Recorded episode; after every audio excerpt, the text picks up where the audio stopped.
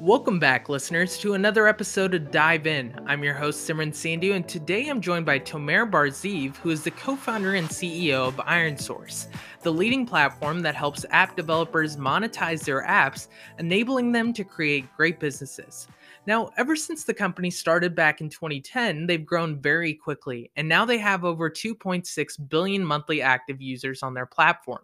And if you're sitting there wondering why all of this may sound so familiar, it's because they just went public in one of the largest SPAC deals ever, valued at over $11 billion. Now, before we get started, I want to give a special shout out to our sponsor, DeliverN, which is making it safer to shop on marketplaces like Facebook and Craigslist. With that, let's dive in. Tomer, so excited to have you join us. Thank you for having me. Good morning. Yeah, happy Thursday, and also congratulations on recently going public. We'll talk more about that, but before we do, I want to talk about the beginning. 11 years ago, when you first started Iron Source back in Israel, what was the spark? What inspired the idea, and what made you want to go and turn it into a company? Wow, it's uh, it's always amazing. Yeah, it's it, thank you for asking that. It's always amazing for me to remember how this all started, but uh, you know the, the the real story is that it happened completely completely by mistake. Uh, we when we started this we had no intention intention to build a company let alone a big one. It was a bunch of uh, friends uh, knowing that we want to do something together. Each one of us was doing uh, different stuff and we we knew each other for so long and we always knew we wanted to do something together. Um, to me, it started more of a necessity. Uh, I was a father to a young uh, family, and I wanted to find my way. Um, and and I was very much uh, attracted to the idea of doing something with my partners. We didn't know at the time what exactly it will be, how it will evolve. We truly had no idea that it will evolve into what IronSource is today. We just wanted to do stuff together. All so before I started this company with uh, originally with three other co-founders. They are, family. They are three brothers and myself.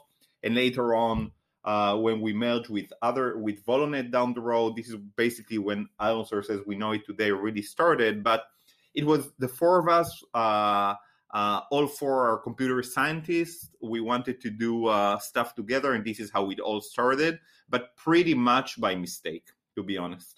Well, that's great. It's so important to have a great relationship with your co-founders, and there was already a strong bond there. Yeah, to me, it's all about that, right? You know, there, there, every everyone has his own, you know, internal operating system and what uh, makes them tick, right? But for me, it's about the people you do it with. Uh, that's the one thing I knew for sure that we got it right. Uh, we wanted to do stuff together and and at that point and pretty much uh, uh, all along the way it, i didn't care that much what is it exactly that we'll be doing as long as i knew who i'm doing it with. Uh, so to me the the partnership and also truly has a very unique story because we are eight founders in the company. It's uh, I, I i again i always say i don't know of any company with this amount of founders that have stick together for all this time right? We're all here in the company uh, active and running the company, uh, I, I, think that's a great testament of how deep and uh, and uh, serious our relationship is, our partnership is. So, to me personally, that's what drove me all along the way to choose right who I do it with and and give all of myself into this partnership. Seven other co-founders. Wow. I know there's a previous bond there, but how difficult was it to keep that alignment and make sure that everyone was on the same page? It's difficult beyond uh, words, right? It's it's uh, uh, it's it's very difficult to get along with one co-founder, let alone with another seven. Uh, but but but it, it's not it, it's but, but it's fine, right? It's not about the difficulty itself. It's about what you can create together and and as with any relationship right personal or business relationship you uh, it takes a little bit of time to really know how to work with each other right? Uh, as as human beings our initial intuition is to try and change the people around us so that they can fit us more. But then you discover that it's the other way around. It's you who need to adapt and to accommodate. And i think we've uh, we've managed to do that really really nicely. At some point we simply stopped trying to change each other and just accept the group as it is and uh, work as a group. So yeah, it's very difficult, but um, but I'm happy we we managed to do this. And I don't know too much about the startup ecosystem in Israel at the time, but what was that like? And in your experience, how did it evolve over time? Yeah, so look, to me, it's again, it's fascinating to see what happened in Israel in the last decade or so, right? So Israel was is very well known and, and very often is a synonym to the startup nation, right? Every other person here has a startup. Uh, it's uh, but and it's great because there is a lot of entrepreneurial spirit in the Israeli tech ecosystem. Um, but we're also very good, very well known for building startups and selling them very early.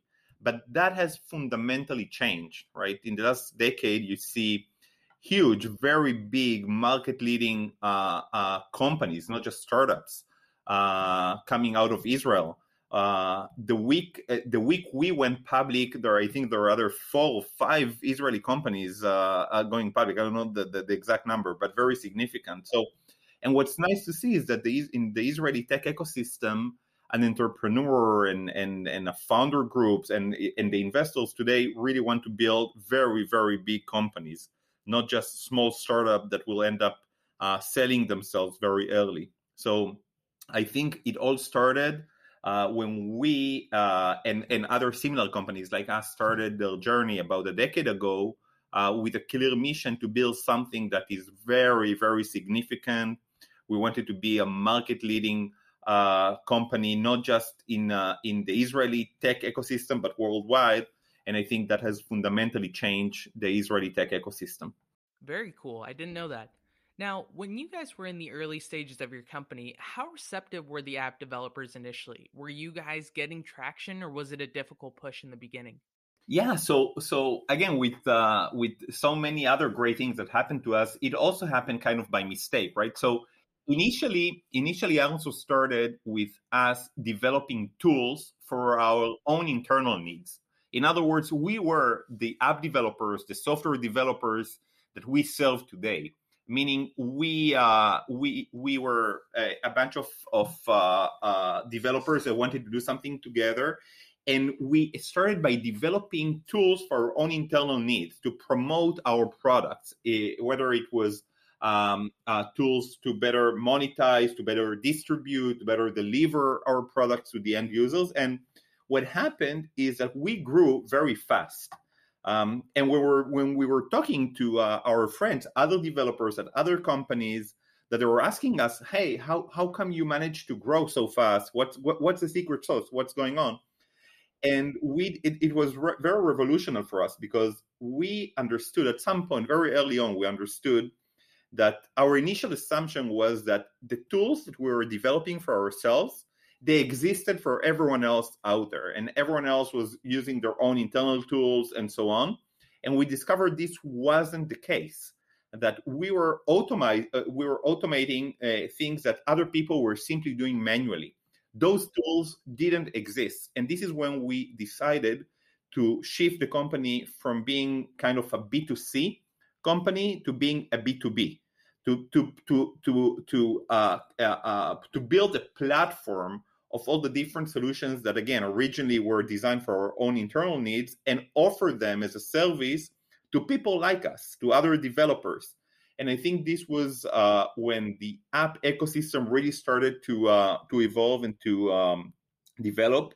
And we understood there is a huge inefficiency in the way app developers were tackling their their challenges and we were there to offer them the solution but again it started with us developing it for ourselves and discovering that there was a huge uh, a huge potential by uh, by by giving this product giving this offering this platform to other developers and uh, this is how how we developed how we discovered that that potential that need in the ecosystem Okay, and along the way, you guys have been very focused on M&A as a growth tool. Even over the past year, you've acquired two different companies in the space.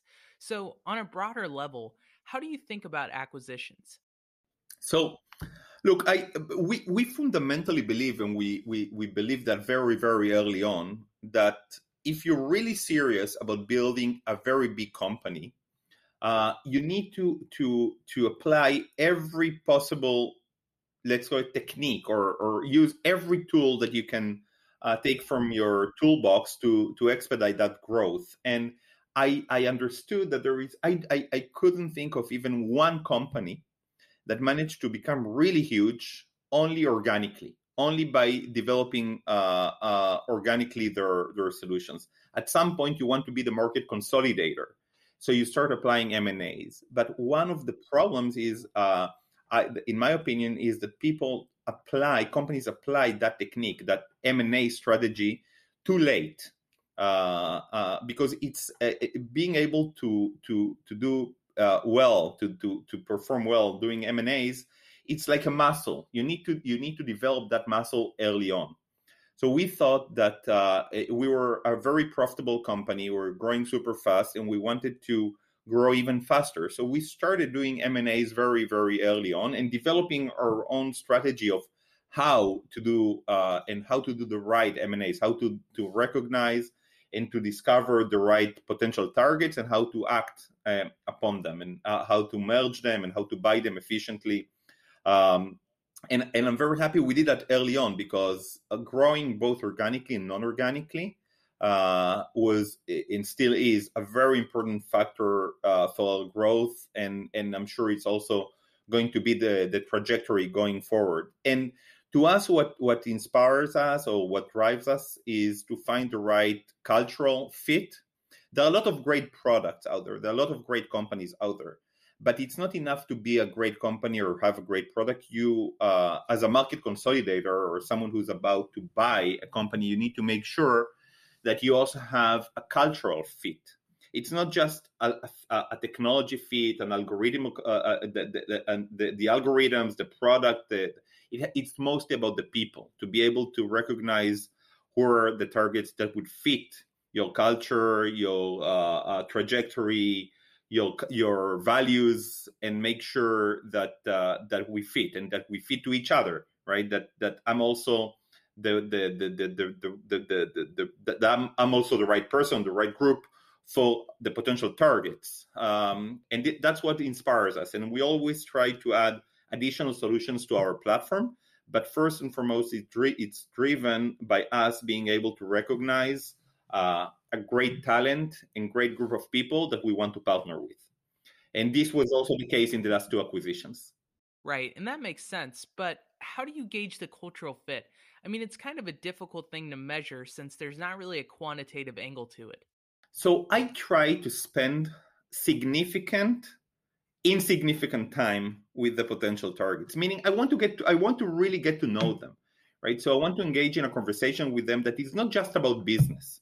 I want to i want to see if i like them right? They don't necessarily have to become my best friends the day after but they, i need to care about them right? So you need to spend enough time with them trying to assess who they really are as human beings as person and, and if there is a cultural uh, if there is a cultural fit.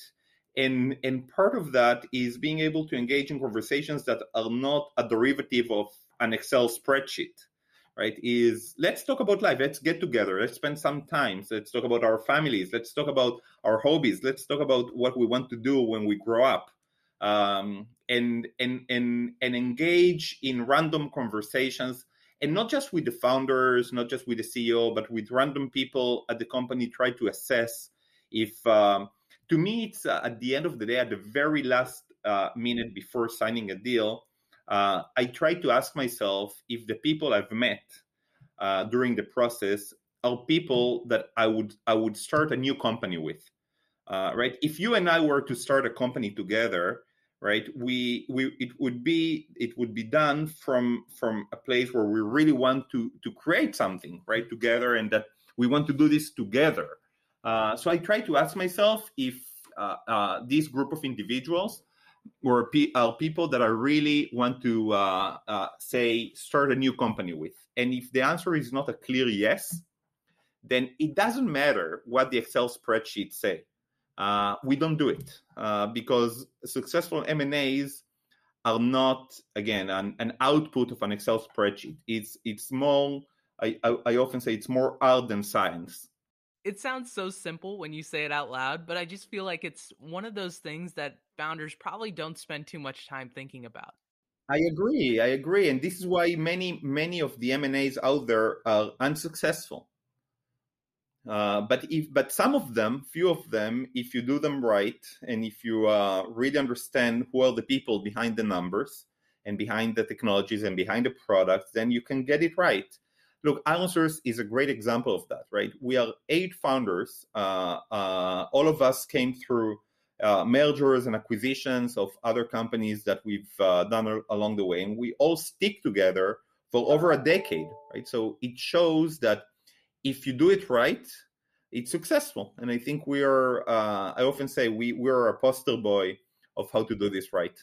Right, and clearly the numbers reflect that too. You guys just went public in one of the largest SPAC deals ever with Thoma Bravo.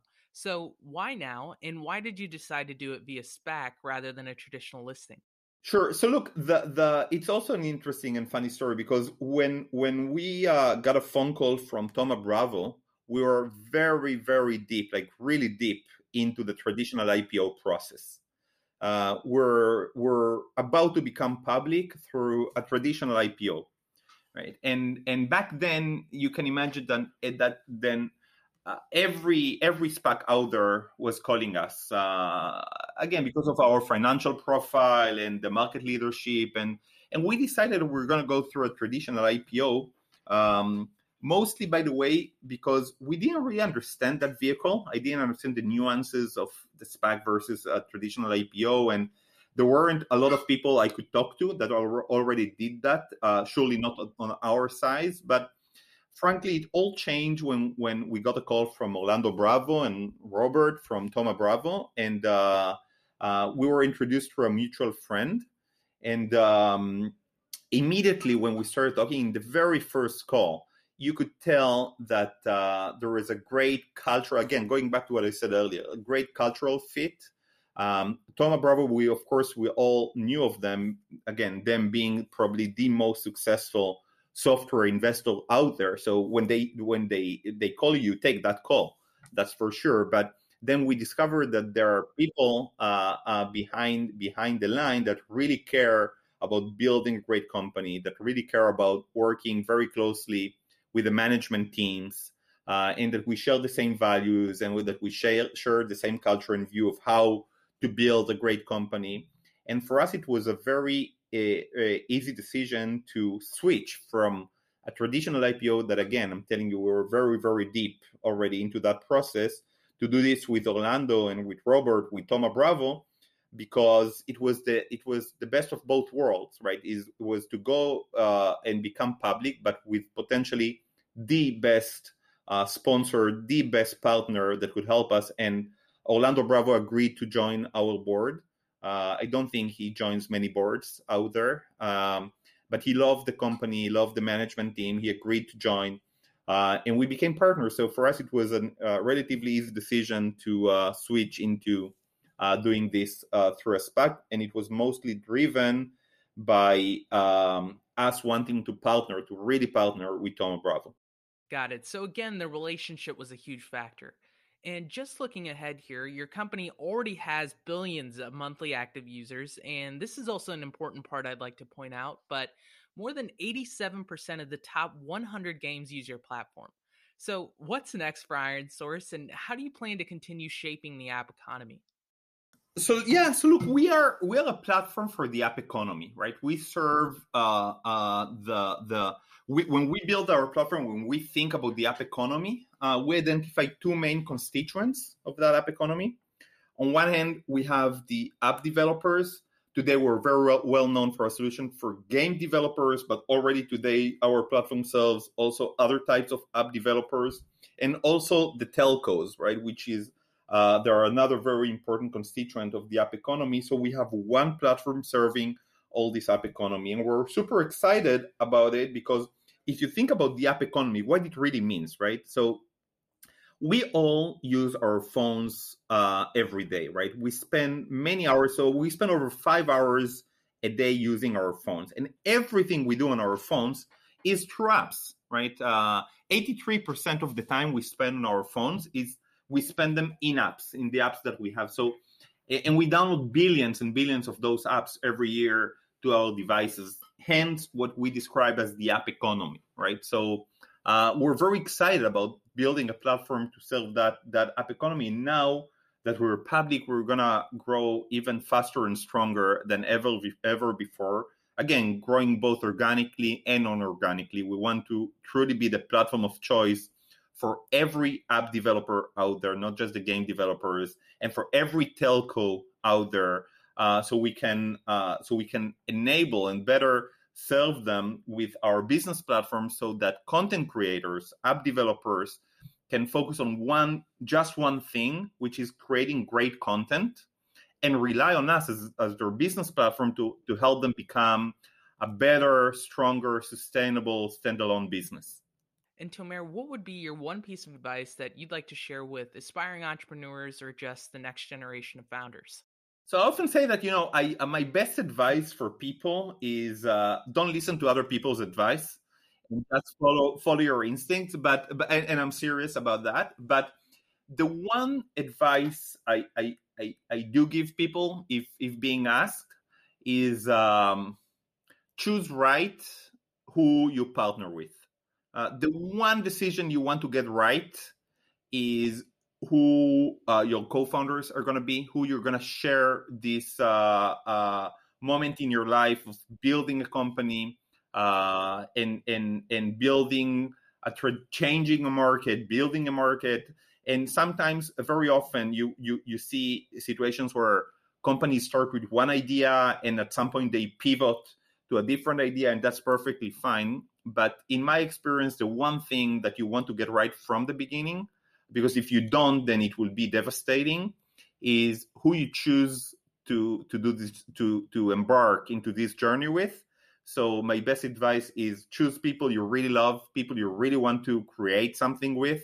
Um, and you know, as in your personal life, also in in your career, uh, choose your partners right. All right, great advice from the one and only Tomer Bar-Zeev, the co founder and CEO of ironSource. If you enjoyed the episode, please subscribe wherever you get your podcasts. In the meantime, take care, everyone. Cheers.